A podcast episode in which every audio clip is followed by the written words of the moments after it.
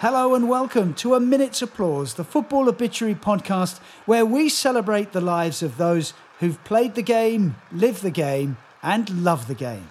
First of all today we're going to talk about Phil Masinga, and I guess most of our listeners will remember him from a brief spell playing for Leeds in the Premier League. But we're also going to talk about a really vital goal that he scored for South Africa just as the country was coming out of the apartheid era. We're going to hear from inside the Leeds dressing room at the time. We'll talk to Tony Dorigo, a former England player who was there at Leeds. And we'll also hear from South Africa, from a reporter, Fidassande Sixaba, who will tell us about how he was coping with life after football before he passed away recently at the age of 49. Well, we'll also look back at the life and football career of Emiliano Sala, the 28-year-old Argentinian who was killed in a plane crash before he had the chance to play in English football. We'll talk to two former Wales internationals about the impact of his death on Cardiff City, and we'll discuss the key moments in Emiliano Sala's football career. And it's not just players. We'll hear about Hugh McIlvanney as well, who was probably the best sports writer in the English language, certainly for some people. His journalism career spans 60 years. We're going to hear an extract from one of his most moving pieces. And we'll hear about another writer who made a difference, Vikki Orvice. Her great friend and colleague, Anna Kessel, pays tribute to a journalist who overcame prejudice and who waged a brave battle against illness, but succumbed at the age of 56. My name is Nigel Bidmead. And I'm Ian Beach. And this is A Minute's Applause.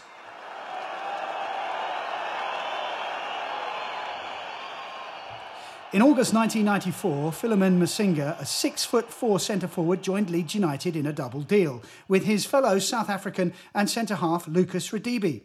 Masinga arrived 3 weeks before his compatriot and struggled in the alien environment.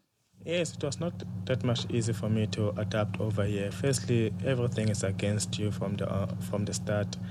The new surroundings, new people to live with, new lifestyle. Then it was not that much easy because it was for the first time for me to go out of my home country.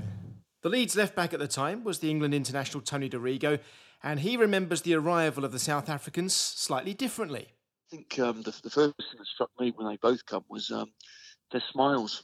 They were so happy. They were so, delighted to be there. And it's interesting, obviously, because I'm from the Southern Hemisphere myself, coming from a hot climate in Australia, coming to the cold UK. And when these two South African lads turned up, it just brought back so many memories for me because they were freezing. And so was I. It's just the weather was absolutely horrific. It was just awful. But these two, they go out training and they were cold and shivering, and they come back inside and they're smiling like anything. And they were both quiet characters. And I think to get players from South Africa at that time was very unusual. But of course, the net was kind of spreading throughout the world. But yeah, to get to the two lads come, such a different environment for them. Totally different weather. And trying to break through to the big time, but they both did fantastically well. But I really just remember their demeanour and their happiness really of being there. Obviously, Masinga being a striker and enormously tall as well, 6'4". I guess you would have come up against him in training or whatever. What was he like as a player when he was on the ball? He was really skillful. Extremely skillful, and I think the difference between where he was playing before. In South Africa and the English game was the physicality, and that's what Phil had to get used to because I think you get the ball up to him, he had great control, dribbling ability, and he could finish as well. But the physical side, I think, is what took him probably a bit longer. But once he got used to that, he had absolutely everything. Whereas I think Lucas, physically, he was stronger, and so that was already part of his game. Now, Ian, you saw Phil Masinga play for Leeds United. I probably saw him a couple of times, but the game that sticks out in my mind was in December 1994 at Highbury when he scored twice against Arsenal. Leeds won 3-1. And I remember thinking how good a player he is. Looking back, I thought he was going to be one of the stars of the Premier League, to be totally honest. He looked that good on that particular day. I remember Arsenal had a few injuries. They didn't look the way they normally played. They had a few players playing out of position.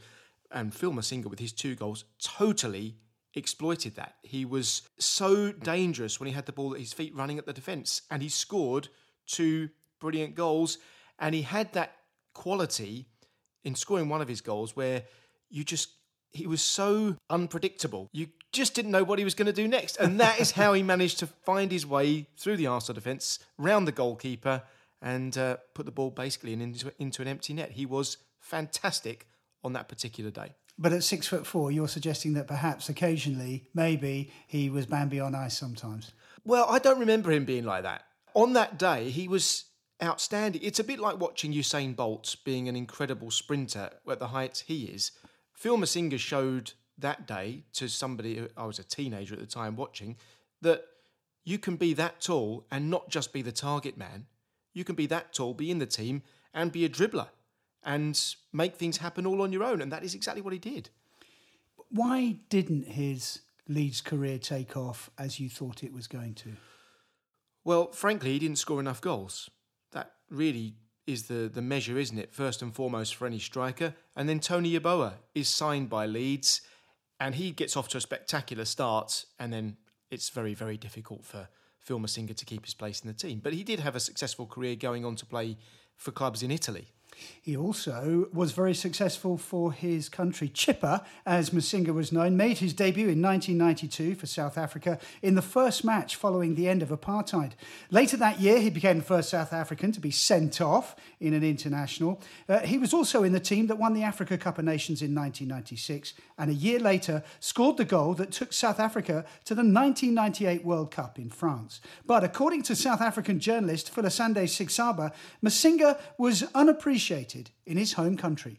He was never a fan favourite, and a lot of people, a lot of fans in South Africa had booed him throughout his football career, which unfairly so, because they thought that he was not blessed with the skill and the flair that is accustomed with South African football and African football in general.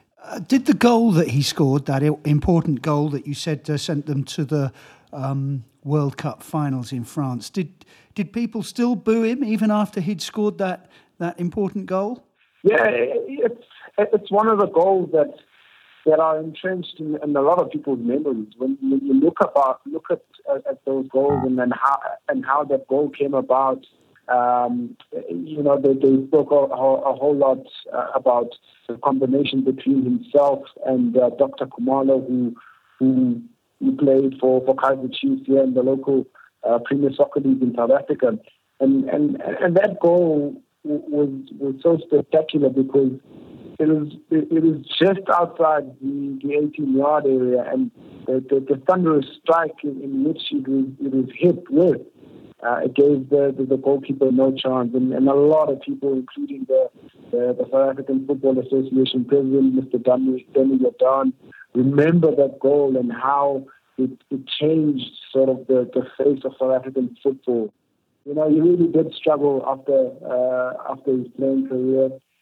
He never had the benefit of going into coaching. He never had the benefit of being a referee. So times were tough for Masinga, but at the time of his passing, he was still studying or had just completed his studies to be an administrator. The South African Football Association were really keen on including him in a lot of its administrative business, and trying to make another living for Phil Masinga. He was on the brink of going into a really good administrative career. So, those are the challenges that face South African footballers and African footballers in general. So Fidassande there says that supporters in South Africa didn't think that Phil Masinga was a particularly skillful player, and yet my memories of him were that he was brilliant in the Premier League, almost as high a level as you could imagine. He was impressive and skillful. And Tony Dorigo also felt that he was a skillful footballer. Well, it's a game of opinions, and Tony Dorigo will have trained with him and played with him for 2 years. So let's go with Tony. One thing I would like to just mention before we move on is that there was one game in July 1992. It was a friendly for South Africa against Cameroon, and Phil Masinga scored in that game, and also his cousin, Bennett Masinga, scored So the two goals scored by South Africa were by two cousins. And sadly, Bennett Masinga also passed away at a young age, at the age of 48 in 2013. So sad early deaths for both members of the same family.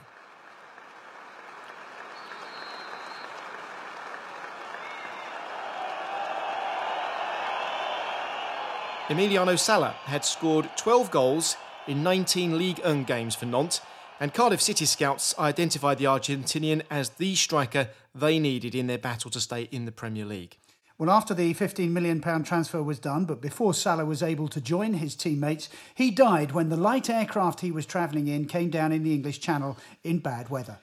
It was another tragedy, really, for English football, and it came less than 3 months after the helicopter crash that killed Leicester City's owner. The former Wales international Danny Gavidon had two spells at Cardiff, and now he's a pundit for BBC Wales.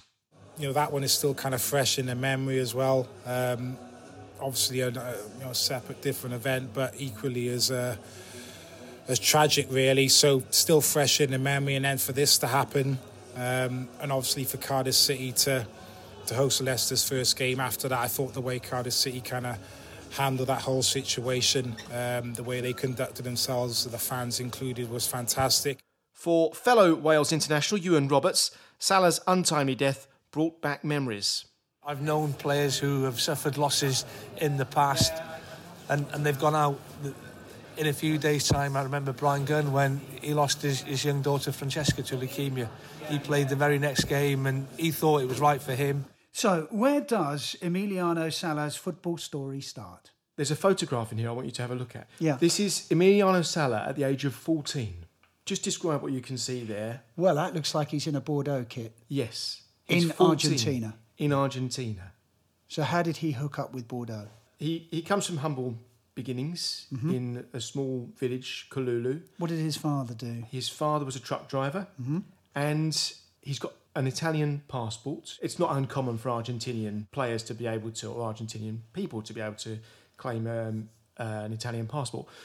And it means he can go and ply his trade in Europe. Just bear that in mind when you hear the story. He's 14, he goes to play, he gets recruited to play in a football school about an hour or so from where he lives. Hang on a minute, you say he's a good footballer, but for him to be posing in a Bordeaux shirt at the age of 14, he must have been exceptional to catch the eye of their scouts. Well, he wasn't playing for Bordeaux at the time. He's gone to a football school. At the age of 14, he's recruited to this football school, and it has links with two clubs in Europe, Mallorca in Spain and Bordeaux in France. But very early on, at the age of 14, here he is, he's standing there in that football strip, in the Bordeaux kit. His mind is on the possibility of going to play in Europe. You can see that from that photograph. And everything that unfolds, I think, in Emiliano Sala's life is him going in that direction. And in many ways, Emiliano Sala's career is constantly improving. It's one step up every year, small steps maybe, always moving away further from home in many, many ways. Even the last transfer where he goes from Nantes to Cardiff, literally moving further north, further away. But I think that is the thing, that there's this real progression in his career. He was 28 when he disappeared. But you know, if we look at what happened in his footballing career, every season something better happened. There's another step on. But like a lot of young players, and I think we're coming to understand this now, he didn't really reach full sort of maturity or full potential until he was, 25? There's this thing about his career. So at the age of 20, he moves to Bordeaux. That is a permanent transfer. He's on the books. He's playing in France. He gets loaned out when he's 22. He plays in the third division for a club, Orléans. At 23, he gets moved to another club in the second division, Niort. He's scoring goals for both of these teams. Then at 25, so he goes back to play for Bordeaux for one season. Then at 25, he goes to Caen on loan. And there's a question mark at the age of 25. Do Bordeaux want to keep this player?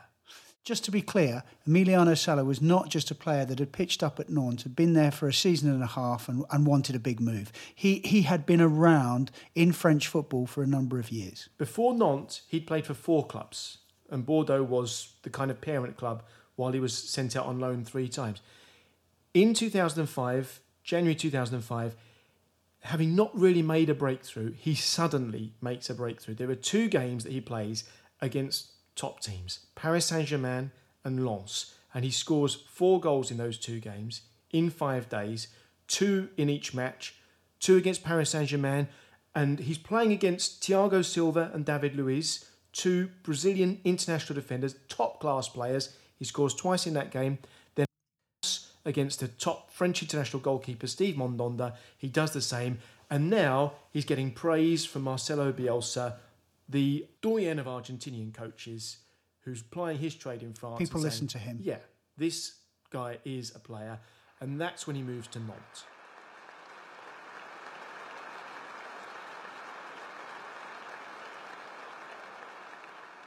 Journalist Hugh McIlvanney was a master of his craft. He started his career as a reporter on the Kilmarnock Standard in the 1950s and ended it as a columnist for the Sunday Times in 2016.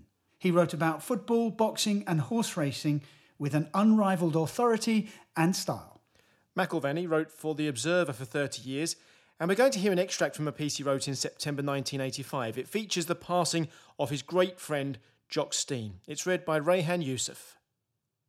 The larcenous nature of death, its habit of breaking in on us when we are least prepared and stealing the irreplaceable, has seldom been more sickeningly experienced than at Ninian Park in Cardiff on Tuesday night. Those of us who crowded sweatily into the small entrance hall of the main stand to wait for word of Jock Stein's condition will always remember the long half hour in which the understandable vagueness of reports filtering from the dressing room lulled us into believing that Jock was going to make it through yet another crisis.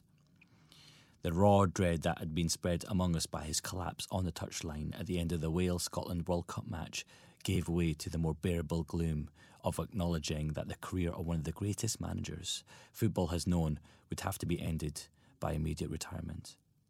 Then off in a corner of that confused room, Mike England, the manager of Wales, and a deeply concerned first-hand witness of what had been happening to Stein, was here to state that he was still very, very poorly. There was no mistaking the true meaning of those words, and suddenly the sense of relief that had been infiltrating our anxieties was exposed as baseless. We felt almost guilty about having allowed ourselves to be comforted by rumours. Then abruptly, we knew for sure that the big man was dead. And for some of us, it was indeed as if our spirits, our very lives, had been burglarised. Nigel, when did you first become aware of Hugh McIlvanney's sports writing? I think it must have been the late 70s when, avid consumer of newspapers, used to read him a lot. And he was striking in his originality and, as we mentioned, his authority and style. They were so unusual.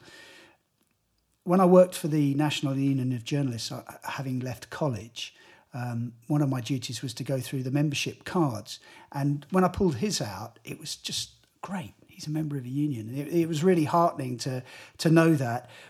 I then next saw him at White Hart Lane very early in my reporting career.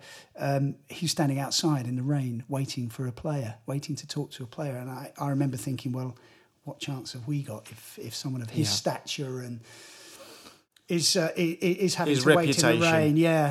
And then I met him at Wembley, the old Wembley, after a midweek game. He was coming down in the lift. I introduced myself, said I was a big fan, and he just wished me luck. So that was quite a special moment. And I think a lot of us guys would say that we're not really starstruck when we meet Thierry Henry or Dennis Bergkamp or Arsene Wenger, but when you meet people who you really respect as writers and journalists and broadcasters, you get a little bit starstruck.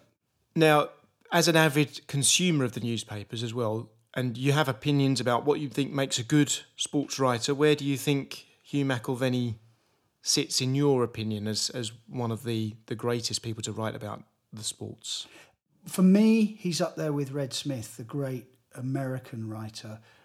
Red Smith wrote primarily before TV became the all-dominant way that we consume sports. Hugh McIlvanney complemented TV. So they're from different eras, and that is purely an opinion. We've produced some great ones. We did an obituary of James Lawton, didn't we? Another, fantastic stylist and somebody who worked across all sorts of sports. I think McIlvanney was particularly strong on boxing, But his football writing is extraordinary as well.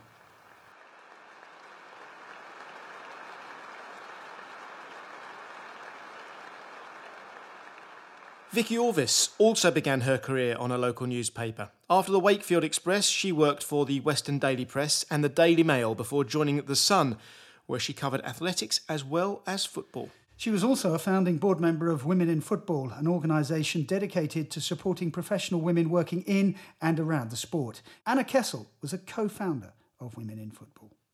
Vikki was an integral part of Women in Football for many, many years. It was she who approached us. She said, I should be part of this. I love that about her. That was always her approach to life, that she wouldn't wait to be asked. She would go and ask, be proactive, be part of it.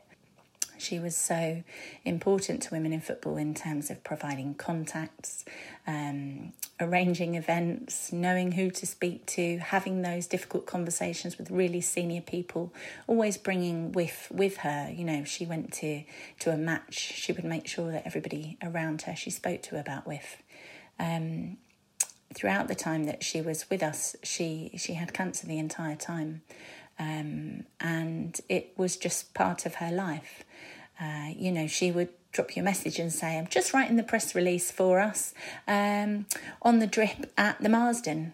You know, she saw it as part of her world. And I think we all learned a lot from her, hearing about her experiences. And, of course, we're hugely admiring of the way that she managed to continue everything that she was doing despite her illness. Vikki managed to thrive in a very male-dominated environment. In a workplace that her first week in the job, they said, don't worry, lads, we'll have her out of here in tears in a week. And she stayed for another 25 years. But what I always really liked and respected about Vikki was that despite getting on with it and despite managing to make friends with many of the men that she worked with and challenged the ones who she didn't see eye to eye with, she never denied that there was a problem. She always stood up for women and championed them. And that is so important for women to acknowledge each other's struggles, to acknowledge that there are barriers and challenges and difficulties, not erase them by saying, well, you know, I'm all right and I've managed, so it's fine. And I love that about Vikki, and that was so much of what drove her passion to be part of Women in Football, to really make things better for other women, for the next generation, so that they didn't have to go through the things that she and all of us have had to go through. After Vikki died, I reflected a lot on her life and our relationship. And at the funeral, she had written a note to be read out by Ian, her husband. An amazing piece of writing. She was so talented. She had us both in tears and also crying with laughter. She was so funny. And in that note, she said to Ian, you know, I'm not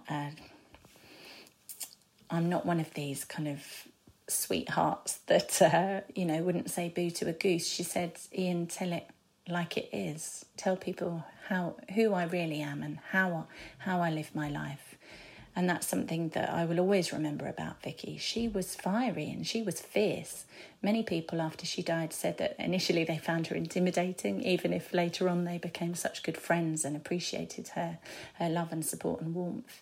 She definitely could be really challenging and really intimidating. And I think that was something that I took away from her life. That has meant a lot to me, actually. It's very rare that we see women displaying anger or strength or being challenging. When they do, so often they're torn down for it. Think of Serena Williams at the US Open and her challenging the umpire and the way the world just kind of turned on her and tried to tear her apart.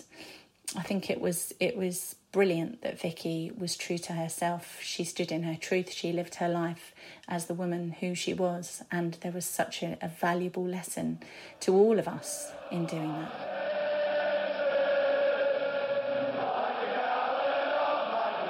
Anna Kessel there, remembering her friend, colleague and Sheffield United fan, Vikki Orvice. This has been A Minute's Applause. Until next time, it's bye for now.